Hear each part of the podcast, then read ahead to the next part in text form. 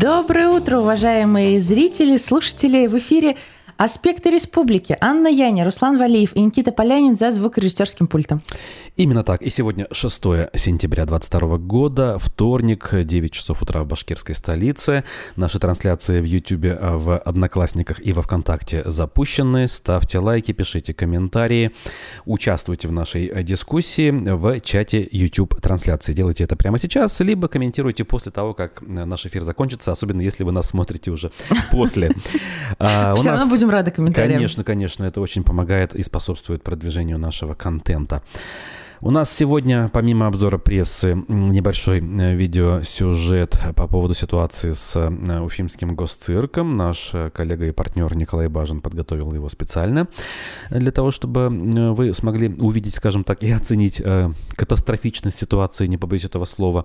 Вот. А во второй половине нашего эфира к нам присоединится гость, хорошо вам знакомая наша бывшая коллега Елена Черкова э, будет э, в студии. Э, сейчас она представляет благотворительный фонд «Потерь нет», являясь uh-huh. там координатором по работе с подопечными этого самого фонда. Есть чем поделиться в деятельности фонда, ну и, наверное, есть и проблемы, о которых стоит поговорить с учетом тех событий, что у нас происходит. Благотворителям сейчас особенно непросто. Вот. Но это все у нас в 8.30 примерно, плюс-минус пара минут, поэтому далеко далеко не уходите, э, не переключайте свои электронные устройства. Хотел сказать радиоприемники. А я всегда так думаю, да. Ой. Ну, кстати, нас иногда слушают, оказывается, даже с помощью радиоприемников в автомобилях. Это ну, это когда вот есть современный там э, приемник с Bluetooth, угу. человек включает нас в телефоне, подключается, а, соответственно, поняла. к автомагнитоле, угу. если ее, ее можно называть э, приемником, и, соответственно, в пути слушает. Тем более, что есть подкасты же. Э, теперь вот каждый наш эфир после его окончания выкладывается на несколько сразу площадок. Кто-то Apple Music слушает, кто-то Яндекс Музыку, там Google подкасты, Мэйв, э, сервис такой новый есть, очень неплохой. Что там, Spotify даже. Угу. То есть целый ряд, на любой вкус и цвет, э, в принципе, найдете. Вконтакте, в конце концов, угу. элементарно есть и видео э, и звуковые файлы. Сейчас бы ВКонтакте посидеть, ага. Ну, слушай, там аудитория вполне приличная в да? плане количества и даже интересная своего рода. Я вот по комментариям сужу, по крайней мере, вот у нашей группе, если не брать ВКонтакте в целом, угу. а вот в нашей, среди наших подписчиков люди встречаются очень интересные, с мнением своим, вполне себе э, достойным порой.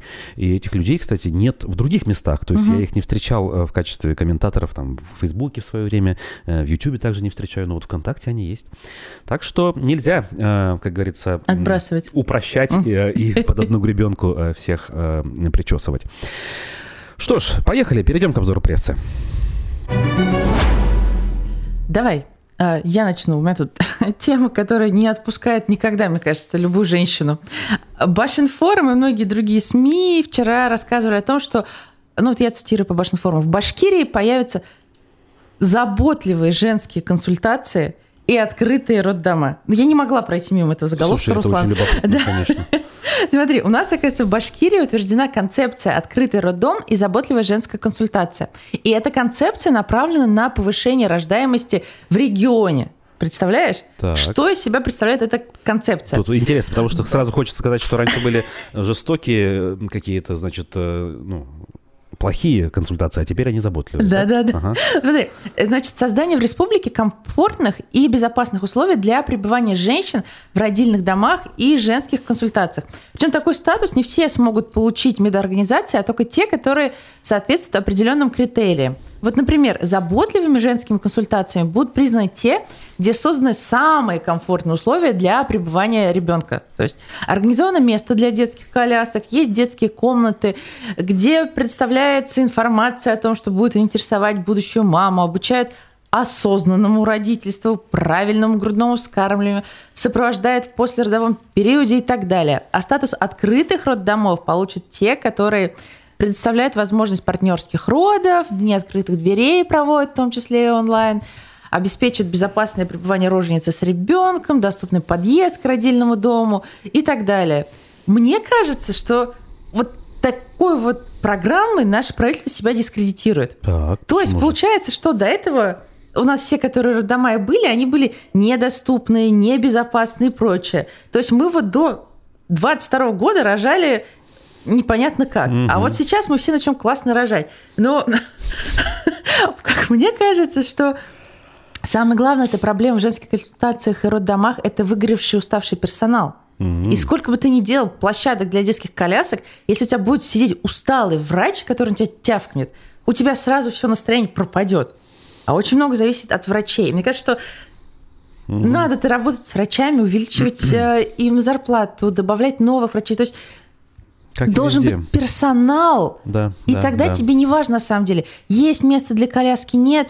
Потому что всегда есть охранник, который тебе может помочь и прочее. Самое главное, Или ты идешь... нагрубить. Да. Слушай, ни разу не грубили, на самом деле. В роддомах, мне кажется, и ага. самые милые. Так. Очень много зависит от врачей, и нужно думать про врачей. И средний, кстати, медперсонал, потому что очень часто вот эти нянечки, процедурные медсестры, они вот... С ними взаимодействуешь больше всего. Да, угу. да, да, да, да. И нужно делать для них комфортные условия, и тогда они сделают комфортные условия для рожениц и беременных, и будет проще. Слушай, во всех таких, скажем так, казенных учреждениях, где идет взаимодействие с людьми, мне кажется, так вот, как ты сейчас говоришь. То есть можно сколько угодно вкладывать в так называемую инфраструктуру, но если человек при этом выгорел, э, если он зол, то это не поможет ничему. Э, мы вчера вот буквально со слушателями обсуждали школьную ситуацию. Я э, тоже говорил о том, как вот, например, учителя мои прививали любовь к знаниям, к тем или иным предметам. Иной раз, ну, ничего не было из материально-технической базы, но как-то учителя выкручивались, те, которые хотели, горели, те, которые горели э, своей работой. И в результате как бы нам было совершенно плевать, что там чего-то нет, что-то не работает там в кабинете физики, условно говоря. Mm-hmm. Вот, и получали те знания, а то и больше, да, которые э, можно было получить. Понятно. Так, а у нас, знаете ли, друзья, выборы, оказывается, прошли. Батюшки, это какие? Ну, местами, местами. Они такие, скажем, малозначительные, но надо о них говорить. Мы же все-таки общественно-политическое издание аспекты вчера об этом уже написали. Вот uh-huh. я цитирую. В Башкирии 10 из 12 мандатов на муниципальных выборах получили кандидаты от какой партии, как ты думаешь? Единая Россия. Вот так вот. Ничего себе! Э, чудеса, да и только. А, выборы, оказывается, состоялись 4 сентября аж в 10 сельсоветах Караедельского, Кугарчинского и Чешминского районов республики. Uh-huh. В пресс-службе «Единой России» сообщили, что партия выдвинула 12 кандидатов. А, в итоге 10 а, из них э, прошли, двое получается, прошли от КПРФ. И... А нет, один от КПРФ и один самовыдвиженец. Вот. 11 сентября в Башкирии должны пройти еще выборы депутатов в двух сельсоветах в Аургазинском и Белорецком районах, а также дополнительные выборы депутатов представительных органов местного самоуправления в 25 муниципалитетах. Вон как. Выборы в этом году проводятся в течение одного дня с 7 утра до 21 часа вечера. Угу. Так что голосуйте те, кто живут в соответствующих В этих трех районах, понятно. А самое главное, конечно, не голосовать, наверное, здесь, а как-то деятельным образом участвовать. Мне кажется, если уж на крупных-то выборах ну, сделать можно все, что угодно. Здесь, с учетом практически отсутствующего интереса, э, явка, скорее всего, не превышает там 15%, угу. как это было на выборах э, в Курултай в 2018 году, когда я сидел впервые на участке в качестве члена комиссии, и выборы не подтасовывались. Так вот, было всего 15%, хотя это целый Курултай Курултай, который анонсировался, как-то угу. об этом говорилось. Тут люди, скорее всего, в большинстве даже не в курсе, а те, кто в курсе, не считают важным. У нас ведь как считается, что э, главный человек — это президент, он все проблемы в стране решает. Ну, еще глава региона, может быть, на что-то влияет. А, а бояре у нас плохие. Да. А местные депутаты — это кто такие? Господи, какие к ним вообще вопросы и претензии? Никто их выбирать не хочет, к сожалению. И, кстати говоря, в результате вот многолетнего последовательного процесса игнорирования вот этих этих вещей, э, обоюдного процесса, причем снизу людям было э, барабар, как говорится, да, и сверху властям э, это нравилось. В результате мы постепенно свернули все те демократические начинания, которые, кстати говоря, вот покойный Михаил Сергеевич Горбачев внедрял еще в Советском Союзе. Ошибочно думать, что у нас демократические выборы начались только при, после распада СССР. Как раз наоборот, считается многими наблюдателями, что самые демократичные угу. выборы без подтасовок с реальной конкуренцией состоялись 1989 году, эм, когда Советский Союз еще существовал, а, но выбирались э, депутаты съезда народных депутатов э, Советского Союза. Ну вот, ушел я, говоря о выборах, все-таки любимая моя тема. Ну, слушай, мне кажется, на самом деле, что вот начиная с муниципальных выборов, в сельсоветах и прочее, как раз-таки лучше всего-то работать, потому что ты знаешь, грубо говоря, своего избранника, а, ты знаешь своих односельчан, и вам проще собраться и пойти и все сделать правильно, чем в условной миллионной Уфе, когда вот я приходила голосовать последний раз, когда вот в третью гимназию, да, я никого там не знаю, они меня не знают. То есть, а в деревне все проще. В этом смысле, да, вот именно должно быть это в этом смысле веселее даже. Ну, Должны да. все друг друга знать, конкурировать между собой. Там, условно говоря, три кандидата между собой как бы соревнуются, ходят с людьми, общаются. Вот, вот так. Это вот же должно, это должна быть борьба, это должна быть гонка, это же интересно должно быть. Выборы, mm-hmm. в принципе, это интересно.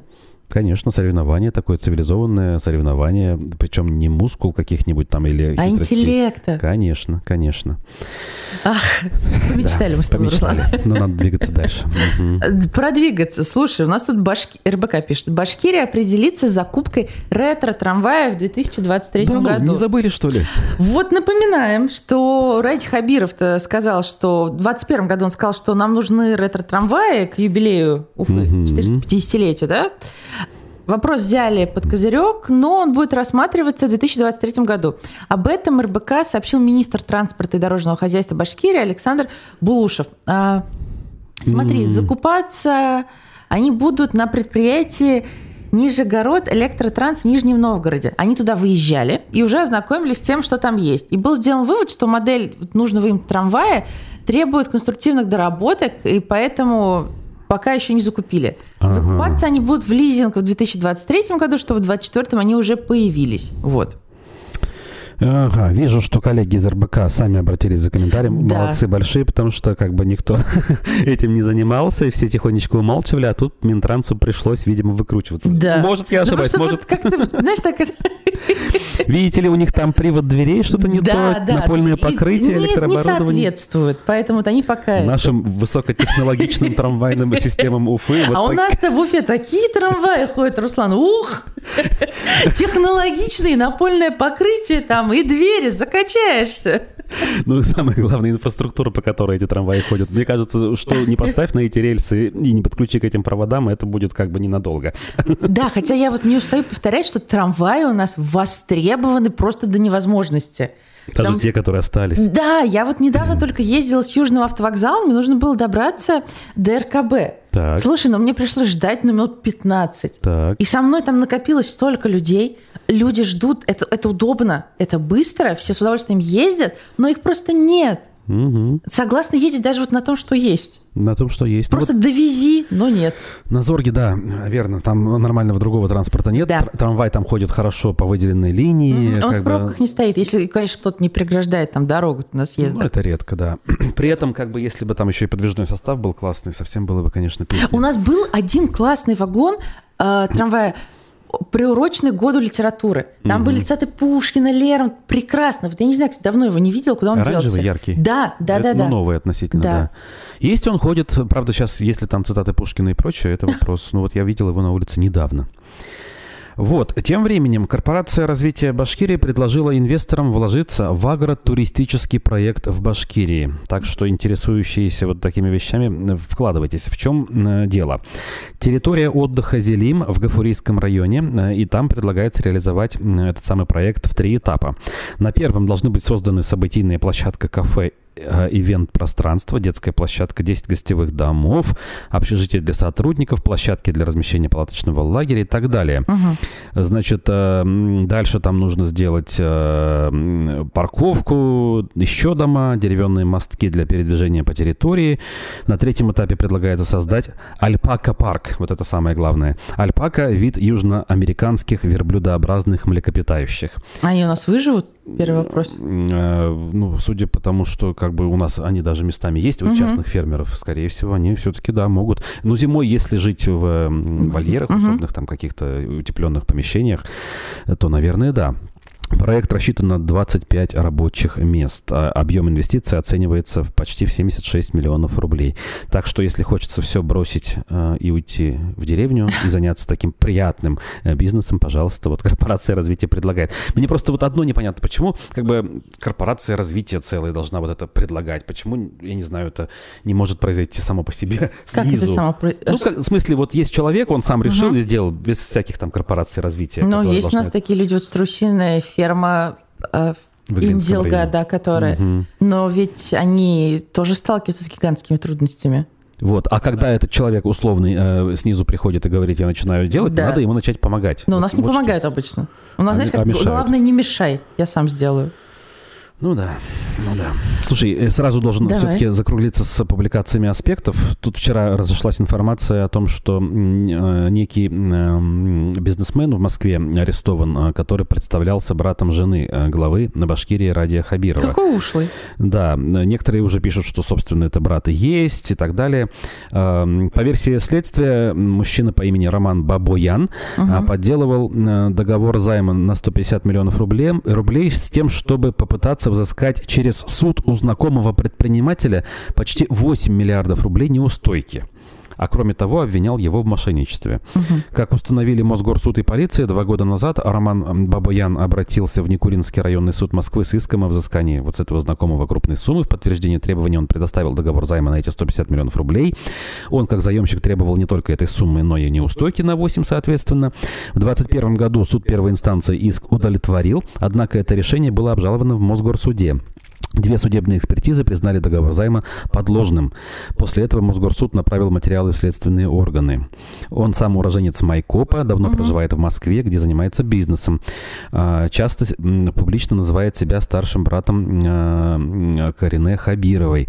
Мужчина якобы нередко бравировал перед знакомыми а, родственными связями, которые помогали ему при ведении бизнеса. Проверить достоверность этих фактов теперь предстоит следователям. Мне кажется, это очень легко проверяется.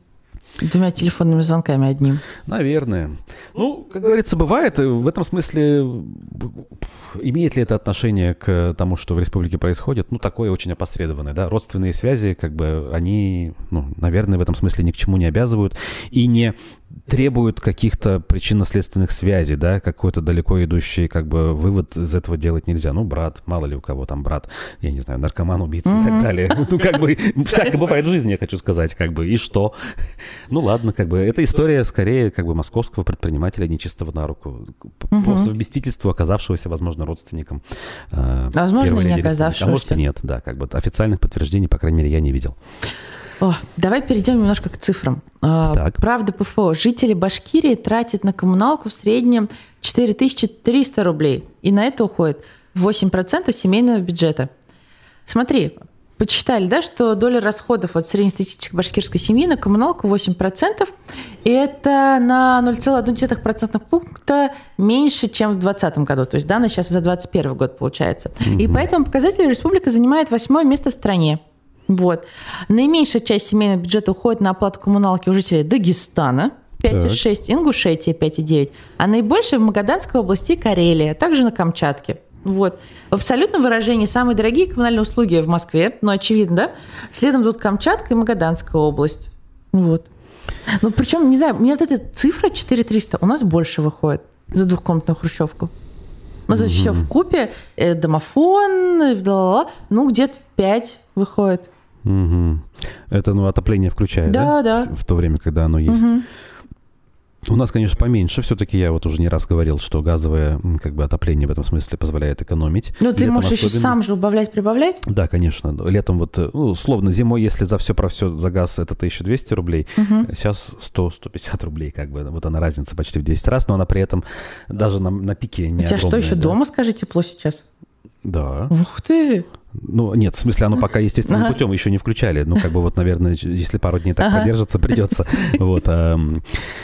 Ну, такое, да. Вообще, коммунальные услуги – это отдельная больная тема. Кстати, у нас возвращается проект «Аспекты город... газ... Ой, не город... ЖКХ? ЖКХ, конечно, в эфир. Завтра с Вадимом Беляковым мы вновь поговорим. Тем более, что сентябрь наступил, а именно в сентябре должны вступить в силу изменения. Мы должны начать платить больше из-за общедомовых э, нужд. И Уфа водоканал, по-моему, хотел еще больше. Да, и он хотел. Но там, может быть, не так сильно ударит по карману, потому что как бы не так много кубометров мы потребляем воды. Там, ну, условно говоря, 50 рублей добавится, угу. хотя для кого-то и это важно. Поэтому есть о чем поговорить. Вопросы, проблемы свои шлите нам э, по всем каналам. Мы в проекте с Вадимом Беляковым это дело будем обсуждать. Так, дальше что у нас тут? Э, в Уфе из-за ремонта крыши затопило колледж Уксифт. Вот так вот. Значит, в колледже статистики, информатики и вычислительной техники а, произошел потоп. Угу. На опубликованных фотографиях ВКонтакте видно, что вода затопила коридоры и попала в аудиторию учебного заведения. А все почему? Потому что начали ремонтировать крышу, и никто не догадывался, что что осень наступила, что дожди Я могут так это начаться. люблю, слушай. Я почему эту новость и взял? Она у нас, бы, ну, рядовая новость, да? Никто не знает, да, что бывает дожди осень. Ой, как прекрасно, слушай. Отродясь, такого не видали. И вот опять. Ох. Ну, тут как бы вот это кто у нас аргументы, факты об этом написали. Ну, Мгм. печально. Не только аргумент, на самом деле, еще про это писал, я видела. Ну, я так пролистнула, ну, протекла и протекла, ладно. Обидно. Тут вот стены нормальные, вроде покрашенные. Может быть, даже этим летом ремонт делался. э, И решили закончить этот самый ремонт э, м, ремонтом кровли. И в результате надо начинать все сначала. Но это же вопрос к тому, кто делает ремонт. Ну да. Качество образования подрядчика. Вообще и контроль, наверное, за подрядчиком Да. тоже должен, бы, по идее, быть, да, те, кто это заказывают, администрация конкретного учебного заведения, заинтересованная, по идее, в том, чтобы там ремонт проводился качественно, э, должна следить за этим, как-то подгонять вовремя, да, людей, но этого не сделано. Как говорят преподаватели и учителя, а голову ты дома не забыл? Примерно Вот это это, вот примерно это. Про это. Ох, я не смогла пройти мимо еще одной цифры. Мгм. Коммерсант пишет, на снос аварийных деревьев на кладбищах Уфы направят до 1 миллиона рублей. Я искренне удивилась, что это так дорого. Смотри, а, бюджетное учреждение комбинат специализированного обслуживания Уфы 9 сентября выберет подрядчика по спиливанию аварийных деревьев на территориях Северного и Лопатинского кладбища, сообщается на сайте госзакупок. Начальная цена контракта 1 миллион рублей. Он будет профинансирован как обычно, за счет субсидий. Срок исполнения контракта с 14 сентября по 15 ноября. Необходимо спилить 143 аварийных девер- дерева. 143 аварийных дерева за 1 миллион рублей. Это не многовато? Многовато. Я прям так вот думаю, 143 это полная ерунда, и чуть ли не сам готов пойти Ну, то есть и вырубить. 143 дерева за 1 миллион рублей, и тебе дают на это 2 месяца. Мгм. Ты можешь, не торопясь, в день по Да. дереву, по два, как говорится, ну, это, да? это странно, нет? Как и очень многие закупки выглядят странно. э, Неадекватностью объема э, затрат Мгм. денежных и объема выполненных работ. Вот как правило. Это касается и конкретных работ, как в данном случае, и каких-то конкретных закупок, когда мы говорим о том, что там какой-нибудь, я не знаю, салатик у людей для банкета стоит не 150 рублей, как в кафе, а какие-нибудь, я не знаю, 800 рублей. Тот же самый маленький э, Ну, салатик види- оливье. Видимо, для этого салатика, я не знаю, там откуда привозили ингредиенты. И здесь тоже ну, очень странные цифры, на самом деле, много вопросов. А Ответов, Да. как всегда, нет. Именно. Тем временем э, в Башкирии главу сельсовета обвинили в избиении пенсионера. Сам он все отрицает. Вон как оказывается. Господи, что там происходит? Сельское поселение Лесное есть в Чешминском районе. Так вот, э, главу этого поселения обвинили в жестоком избиении 73-летнего пенсионера Виктора Гуменюка. О случившемся рассказала дочь пострадавшего Алла Разумовская. Женщина утверждает, что в полиции пытаются замять дело, заявляя, что обращение пожилого мужчины не было зарегистрировано. И подробности хитросплетения отношений э, в данном селе в большом материале УФ-1. И выражение лица, кстати, главы сельского поселения прям-таки вызывает опасения. На него посмотришь. Что мне издалека напомнил Игоря Каляпина, господи. Ну, слушай, Игорь э, Каляпин симпатичнее, мне кажется. Вот как бы ни было, да, так, конечно, не принято, но все-таки... Ну, может, у нас просто особое отношение к Каляпину. Он у нас и в эфире бывал, приезжая с делегацией СПЧ в свое время. Здоровья ему. Здоровье, да, именно так. Так, ну что еще сказать? Что? Эм, э, Значит, э, Башкирии обещают вновь поддержать э, субъекты развития туриндустрии. Ой, Да. интересно. Целое заседание правительства на эту тему вчера было проведено под председательством Андрея Назарова. Мгм. Он подчеркнул, что правительство республики уделяет особое внимание вопросам развития туризма. Строятся и ремонтируются дороги к туристическим объектам, обустраивается навигационная инфраструктура, благоустраиваются территории популярных мест отдыха туристов, а также организуются тематические фестивали по республике. Вот так вот. И теперь у нас с туризмом, по э, его мнению, должно быть все И прекрасно. сейчас будет все хорошо, и к нам полетят. Да, ну вот я как раз в выходные-то с Шульганташи был, вчера рассказывал. Да, в этом смысле там все прекрасно, но это оп- опять же объект федерального уровня, и как бы, ну, много-много лет ждали того, чтобы там дорога появилась и этот самый музейный комплекс. А если посмотреть на многочисленные другие объекты, причем очень облюбованные, да, например, инзерские зубчатки, о которых Рина Гринберг э, бьет Мгм. тревогу. Буквально вчера пост появился очередной, что просто хуже некуда. Некуда. Хотя вроде бы понимание у всех чиновников есть, да, да, да, да, да, будем беречь, вырубки прекратим, дороги сделаем, но пока за последние полтора года с момента, когда об этом стали говорить, угу. лучше особо там не стало. Короче Они говоря, хот... больше слов, э, меньше слов, больше дел хотелось бы в этом смысле. Мне кажется, мы этого не дождемся, Руслан. Ну, то есть, ну, где полтора года? Там и два, три, четыре. Ну да, это да. Ну, вот Зубчатки я... же не могут выйти к Белому дому на пикет. Не могут. При этом, продолжая публикацию Башинформа, министр предпринимательства и туризма Башкирии Рустем Авзалов сообщил, что министерством разработан порядок предоставления в 2022 году субсидий из бюджета республики на финансовое обеспечение затрат, связанных с созданием и развитием туристской инфраструктуры. Тут что интересно, вроде как бы звучит заманчиво, да? Угу. Деньги дает тем, кто развивает инфраструктуру.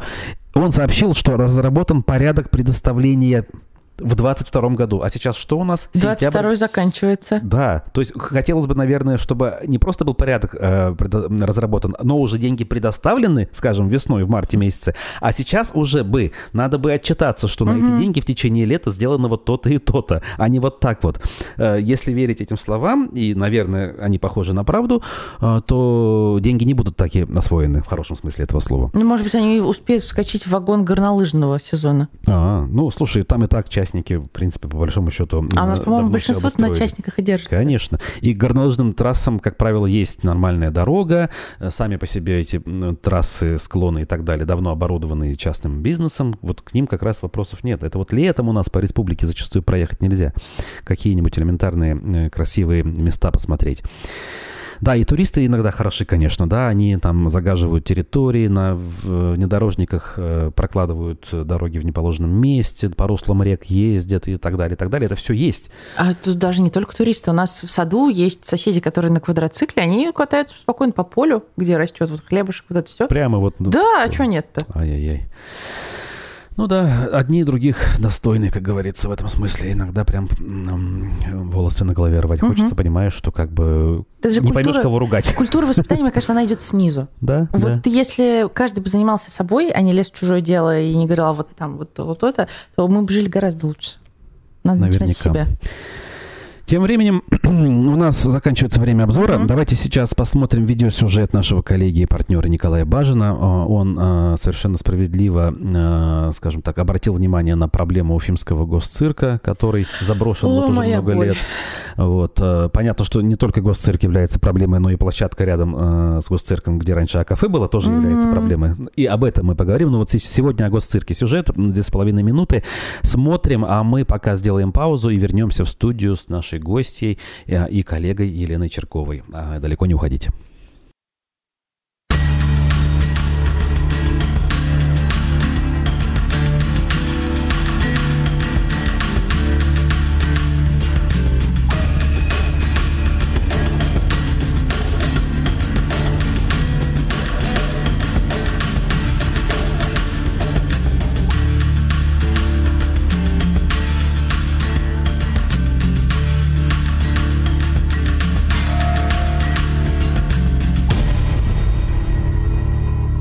Друзья, вот уже несколько лет не работает э, госцирк, его эксплуатацию запретила, насколько я помню, прокуратура. Уфимский госцирк стал памятником истории и культуры регионального значения. Под государственную охрану перешли как само здание и его местоположение, так и композиционная значимость. Соответствующий приказ утвердили в управлении по госохране объектов культурного наследия республики. Отмечу, здание госцирка находится на реконструкции. По планам его должны отремонтировать ориентировочно к 2021 году. Правда, до сих пор тендер не проводили.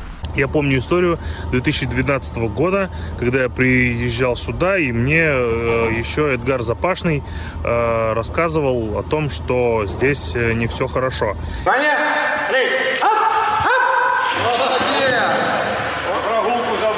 Под куполом Уфимского цирка фактически висит второй купол, который называется купол братьев Запашных. Это я имею в виду свет, э, это звук, и это показатель того, что э, не братья Запашные такие крутые, а Уфимский цирк не такой крутой.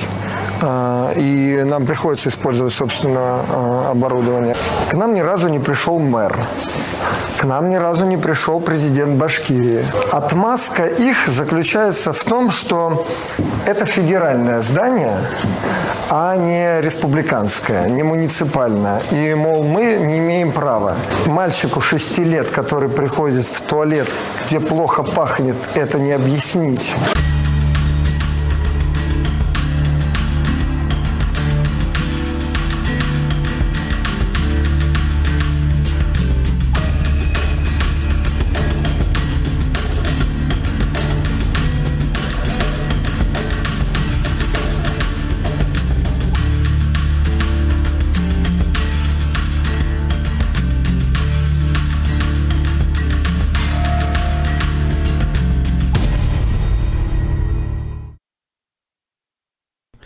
Что ж, э, это был сюжет Николая Бажина о ситуации с госцирком. Действительно, э, конца и края э, решения этой проблемы пока мы не а видим. можно я скажу, Руслан? Конечно. Цирк – это вот моя личная боль. Так. У нас в республике столько детей, у нас столько интернатов. И у нас в республике есть много чиновников. И у чиновников есть дети, я знаю.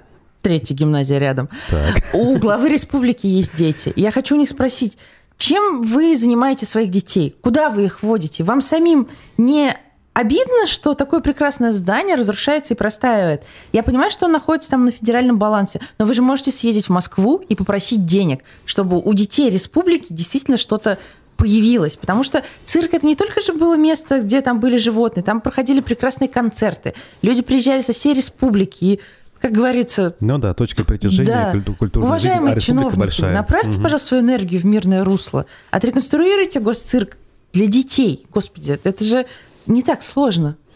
Полностью присоединяюсь, подписываюсь под каждым словом, как говорится. Другое дело, есть дискуссионная проблема, связанная с животными, которые в цирках. Ну, это обсуждаемо, да? Это не значит, что цирк не Абсолютно. нужно реконструировать.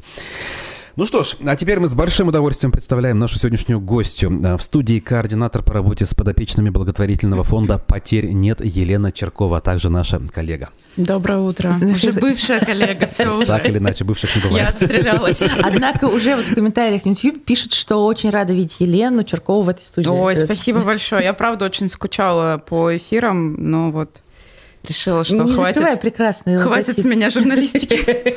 Ну да, время такое, когда не поймешь, что лучше, что хуже. А, Хотя, ну ладно. Детям помогать всегда хорошо. Да, детям помогать Да, всегда абсолютно. хорошо в любом случае. А, ну, м, как вообще, Лен, а, вот начну с- не с анонсов, да, предстоящих мероприятий, а все-таки с спросить, глобального. Как дела? Да, именно, Я же говорила, надо было попробовать. Ты занимаешься деятельностью, как бы вот э, этой самой благородной деятельностью давно, да, параллельно с журналистикой уже занималась, как бы и понимаешь, э, как это все происходит, как это все работает. Насколько ситуация э, с помощью э, детям изменилась после 24 февраля? Ну, э, слушай, сейчас уже все стало более-менее выравниваться до уровня до специально операционного. Вы можете говорить слово «война» в эфире или нет? Мы все-таки слово говорим. А, Вот. И а, более-менее сейчас ситуация стала выравниваться. Те люди, которые брали паузу, потому что не понимали, как им выстраивать свои свою экономическую вот эту вот стратегию, а, они вроде как определились уже, что все-таки они могут продолжать, и они продолжают, к счастью.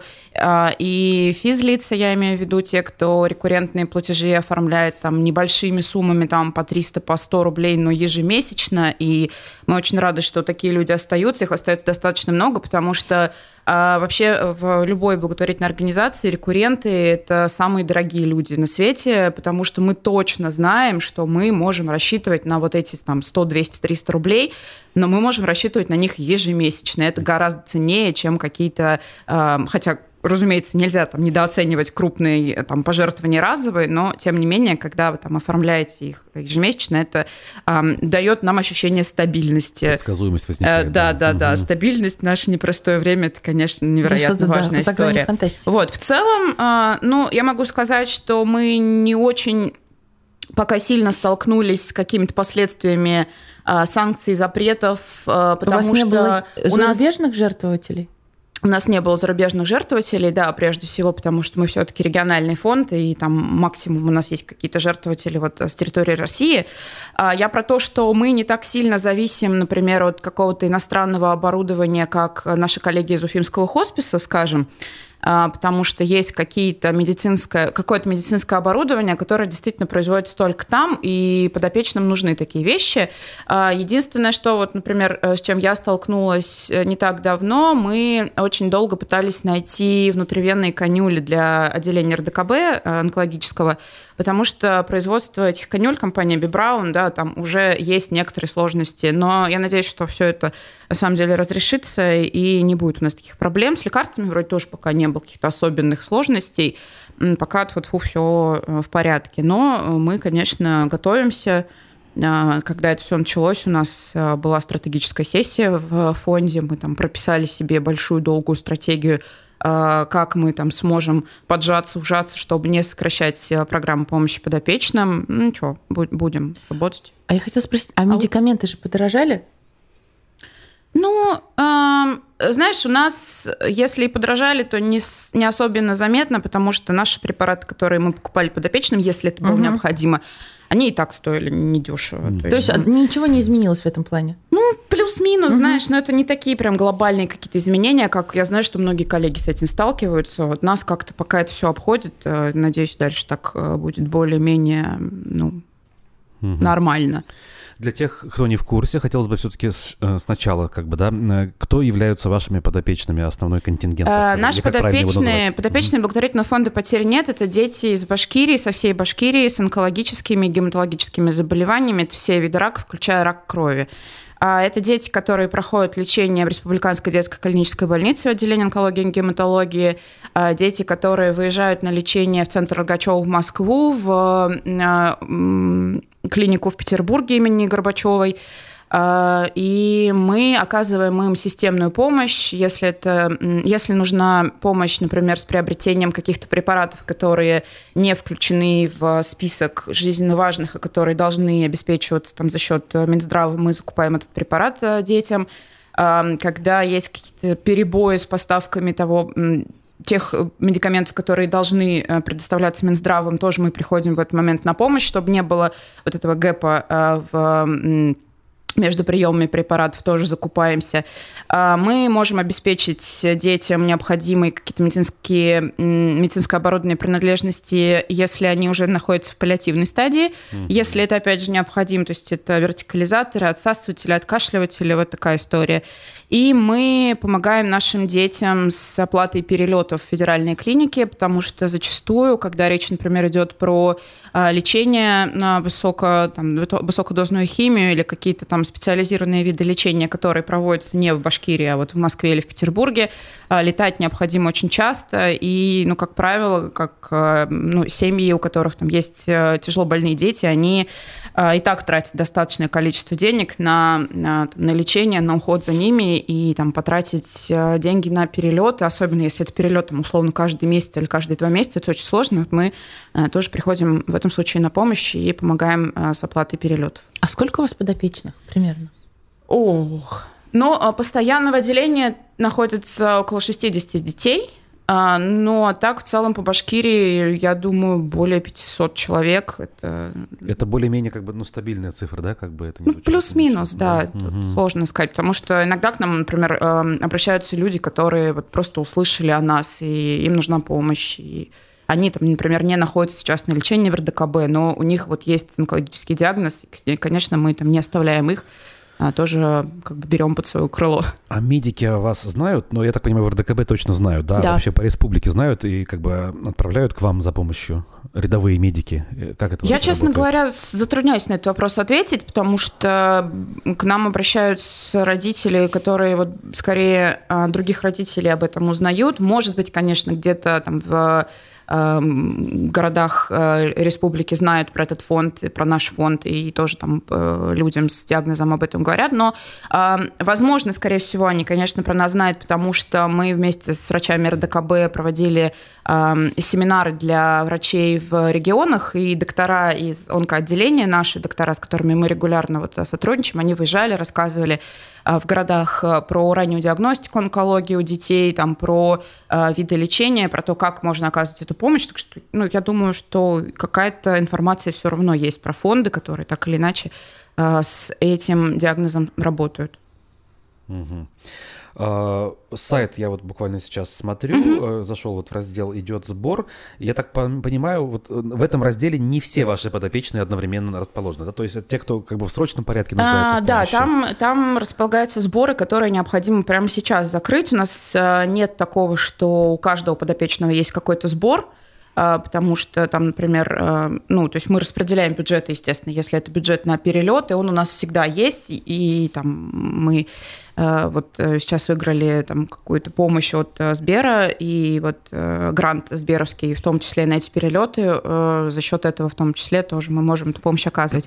Сборы открываются, когда нужна действительно какая-то очень срочная помощь, и она очень объемная в плане финансов. Например, препарат, который там стоит 135 тысяч рублей, и он нужен еще вчера, а у нас там может не быть, например, в резерве такой суммы сейчас. Естественно, мы там а, просим наших друзей а, помочь и открываем сборы. Вот из тех сборов, которые у нас сейчас висят, и они никак не закроются, может быть, найдется добрый человек, который все-таки закроет этот сбор, потому что мы прям уже молимся. А, мы собирали деньги, там более 280 тысяч рублей на вертикализатор для трехлетней девочки Арианы. У нее очень редкое заболевание мозга, редкая патология развития мозга, прошу прощения, она не может самостоятельно удерживать тело в горизонтальном, в вертикальном положении, и мы собирали деньги на вертикализатор, у нее уже паллиативный статус у ребенка. Вот. Осталось 20 тысяч рублей, мы никак не можем его закрыть.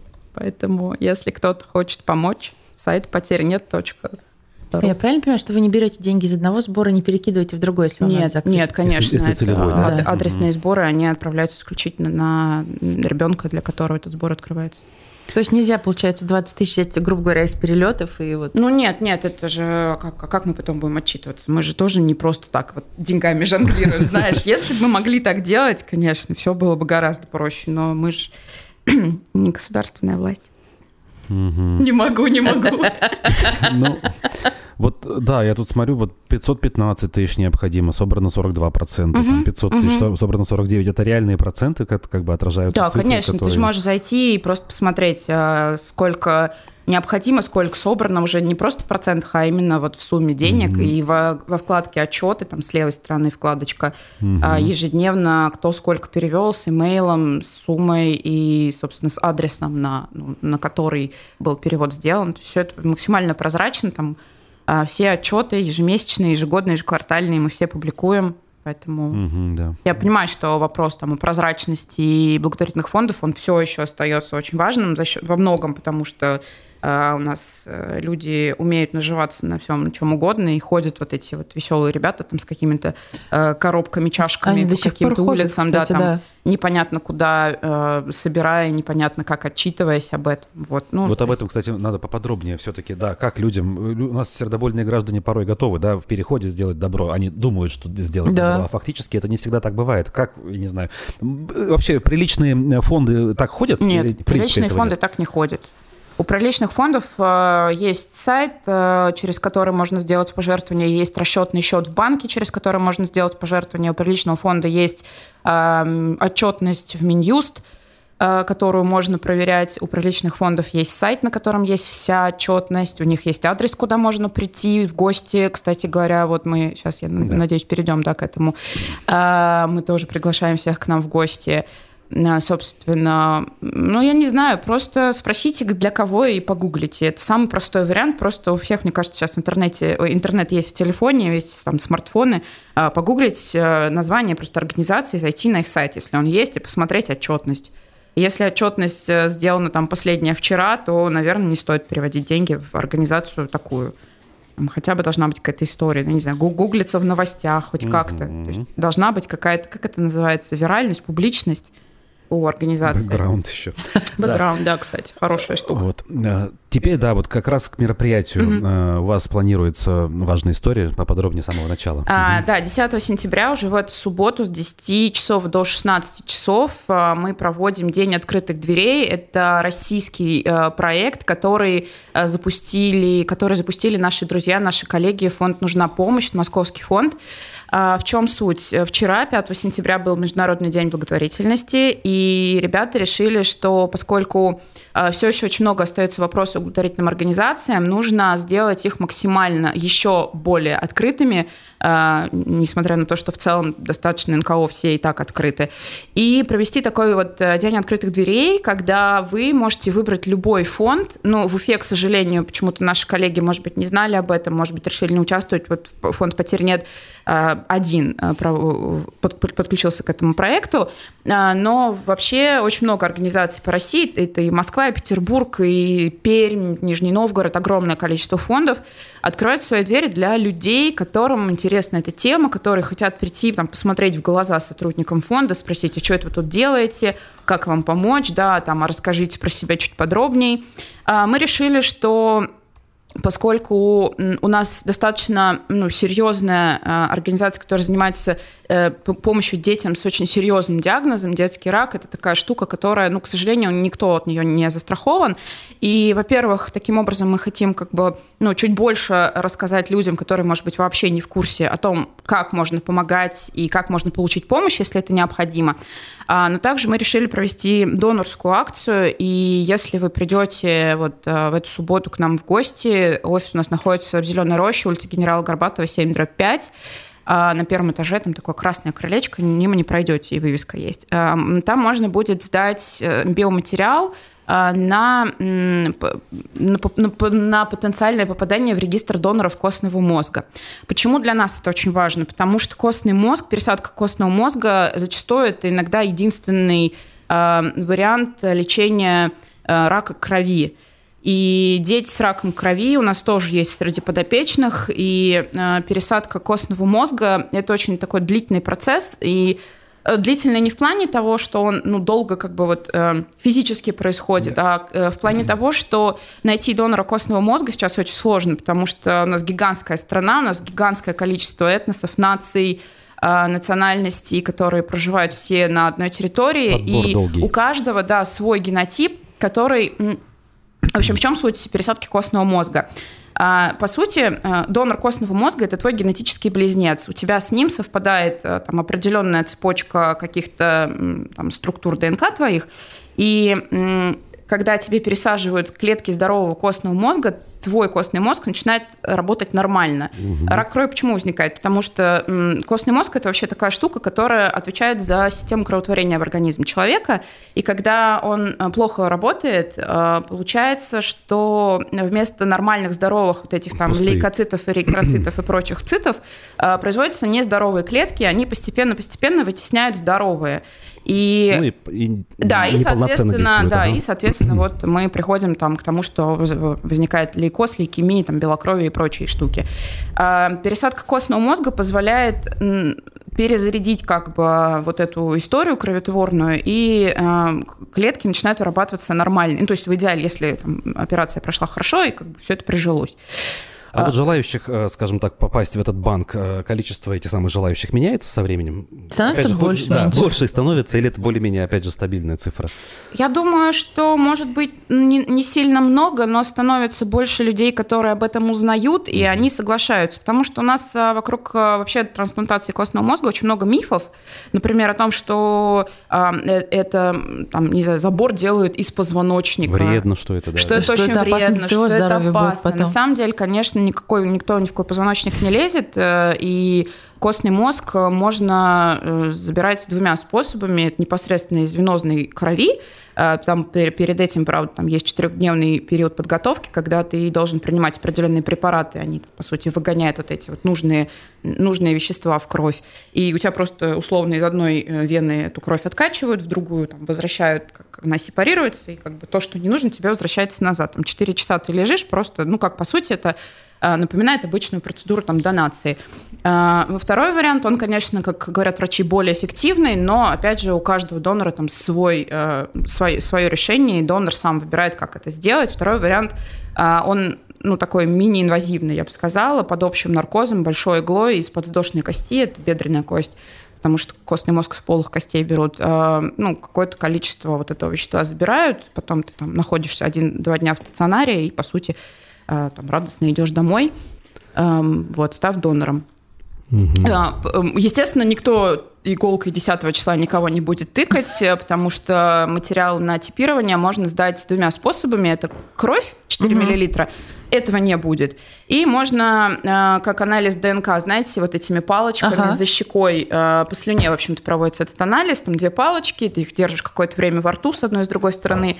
Потом это все запаковывается в стерильный конверт и отправляется уже непосредственно в Национальный регистр доноров костного мозга в Москву. А оттуда в течение полугода будет проходить проверка, будет типирование вот этого вашего генотипа индивидуального. И когда это все пройдет, вам просто придет э, сообщение, уведомление о том, что вот мы поздравляем, вы теперь находитесь в Национальном регистре доноров костного мозга имени Вайс Перевозчикова. А, с вами могут связаться, когда ваши клетки совпадут с кем-то, кому нужна трансплантация. Вы будете находиться в этом регистре до 55 лет. После этого угу. вас оттуда как бы ну, естественным образом вы, вы, выталкивают. Вот. А трансплантация может произойти очень быстро. Трансплантация может не произойти никогда. Вы можете ну, не подойти никому. То есть не найдется ваш близнец. Это уже там как повезет. Если близнец найдется, конечно, решение, опять же, о том, там, отдавать свой костный мозг или нет, э, будет за вами, но э, очень хочется, конечно, чтобы люди, которые ну, потенциально входили в этот регистр, они понимали, насколько это ответственно, и если так случится вдруг, что э, понадобится эта пересадка, то ну, нужно понимать, что от этого зависит во многом жизнь человека на том конце провода, да, поэтому вот чуть-чуть, если как бы ответственно к этому подойти, то было бы здорово. Но сейчас вот в Национальном регистре я смотрела, более 70 тысяч человек находится. На всю Россию? На, на всю Россию, да. Это И этого, мало. естественно, мало. недостаточно, конечно. Поэтому вот мы всех приглашаем. А, очень надеемся, что придут люди 10 числа, тоже будут а, сознательно приходить и возможно, тоже вступать а в этот такие, регистр. кстати, дни уже бывали раньше, конкретно вот э, в вашем фонде или вообще в целом других фондах? Вообще это пер, э, в первый раз проводится вот эта акция по, по Дню открытых дверей. Э, фонд «Нужна помощь» впервые ее запустил в этом году, и, конечно, мы очень надеемся, что это будет такая хорошая ежегодная традиция. Мы довольно часто проводим донорские акции вместе со станцией переливания крови республиканской Уфимской, потому что, конечно, там компоненты крови – это очень важная штука, и они должны быть в достатке. И вот буквально недавно мы проводили совместную акцию с хоккейным клубом «Салат Юлайф» по э, тоже донорскую акцию – потому что в клубе South Life есть хоккеист Родион Амиров, у которого э, тоже онкологическое заболевание, вот он нас очень сильно тоже поддержал. И там же мы проводили э, вот эту штуку на типирование э, угу. доноров костного Хоккеистов. мозга. Да. Нет, нет, нет, люди, которые а. приходили сдавать угу. кровь, им также э, наши коллеги из э, вот, регионального регистра предлагали сдать э, слюну и тоже вступить э, в этот регистр. Недавно буквально мне звонили, там уточняли данные, тоже сдала. Потому что теперь жду, когда из национального регистра позвонят, скажут, что меня включили. Это, кстати, в Москве, да? Это да, национальный один. регистр находится в Москве. Угу. Угу. Так что приходите, Ой. познакомимся. Еще раз дата, время, место. 10 сентября, уже в эту субботу, с 10 до 16 часов, улица генерала Горбатова, 7, дробь 5, остановка Зеленая роща, там буквально рядом с санаторием, а, жилой дом, и у нас на первом этаже офис, там есть белая вывеска возле двери, а, фонд потерь нет, красное крылечко. Если что, у нас на сайте есть номера телефонов, куда можно позвонить, уточнить, какие-то вопросы задать. Я хотела еще раз подчеркнуть, что это не значит, что вы будете обязательно донором. Нет. Это, то есть, можно просто прийти, познакомиться, даже послушать, как это да. происходит. Да. То есть это должно быть такое, не обязательно это делать сразу, это можно еще подумать об этом. Ну да, да, нет, конечно, если когда-то вдруг так случится, что вы совпали с кем-то, кому нужна трансплантация, с вами свяжутся, там, естественно, вы не сразу приезжаете и завтра у вас это берут, да, там длительный процесс подготовки, там полное медицинское обследование проходит, все это проходит бесплатно за счет вот это, мне кажется, очень важно подчеркнуть. Да, все это как бы не за ваши деньги проходит, если так получилось, что вот, например, у вас случился вот это вот совпадение по э, генотипам, Русфонд оплачивает перелет перелет до Москвы или до Петербурга, потому что забор э, костного мозга производится только там. Э, вы находитесь там либо в стационаре, если вы э, соглашаетесь на вот, э, экстракцию угу. из кости, э, либо там, находитесь какое-то время в гостинице, вам оплачивается проживание, то есть все соответствующие расходы. Э, если это из крови, то вам дают э, запас препарата, вы сами себе делаете укольчики. 4 дня, потом приходите уже на, ну, на донацию как бы из вены. А если речь идет про непосредственно уже такую операционную э, штуку, то есть там тоже есть определенная подготовка, все это, все затраты берет на себя как бы Русфонд. И также, мне кажется, важно сказать, что об этом можно рассказать своим друзьям, коллегам, соседям, то есть не держать в себе эту информацию. Мне вообще кажется, что у нас вот эта вот история, когда э, корпоративное волонтерство, да, когда можно, не знаю, там в какой-то организации сказать, давайте сдадим кровь, и можно позвонить нам, и мы все сами сделаем, мы просто к вам сами приедем вместе со станцией переливания крови с огромной машиной, все организуем, только дайте там нам согласие и место, где мы провести, все это мы можем сделать. И вот это очень классная история. Во-первых, это очень сильно объединяет коллективы, во-вторых, ну, ты действительно чувствуешь причастность к чему-то очень большому, важному. А, а это, на самом деле, самое важное, когда речь идет, например, про, ну, про больных детей. Мне кажется, ну, ничего важнее нет.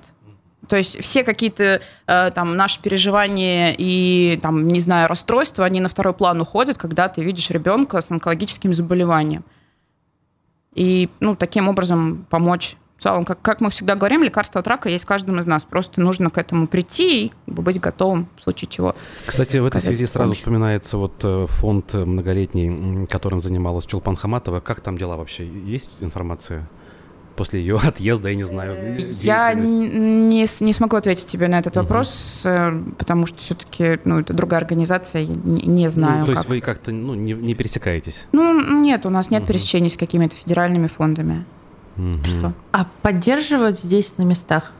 А какая-то есть поддержка от населения, от средств массовой информации, от бизнеса? Я бы даже больше сказал, вроде как от людей это есть, Лена с этого да. начинала, да. а вот от чиновников да. высокопоставленных, например. Слушайте, мы на самом деле э, поняли в какой-то момент, что мы хотим максимально отойти от э, какой-то там поддержки чиновников, потому что некоммерческая организация она должна оставаться некоммерческой и независимой. Если у тебя начинается поддержка чиновников, если это действительно как бы на добрых началах и просто от души, как не как от чиновника, а как от человека, это замечательно. Когда это начинается какая-то вот эта вот вся история там с э, Эм, ну, людьми в статусе, это не, не самая хорошая штука. Э, вот, нам очень часто говорят, вот, а почему это там я должен помогать, почему государство не помогает? Мы Есть не хотим мнение. подменять с собой государство, и поэтому максимально стараемся от этого абстрагироваться.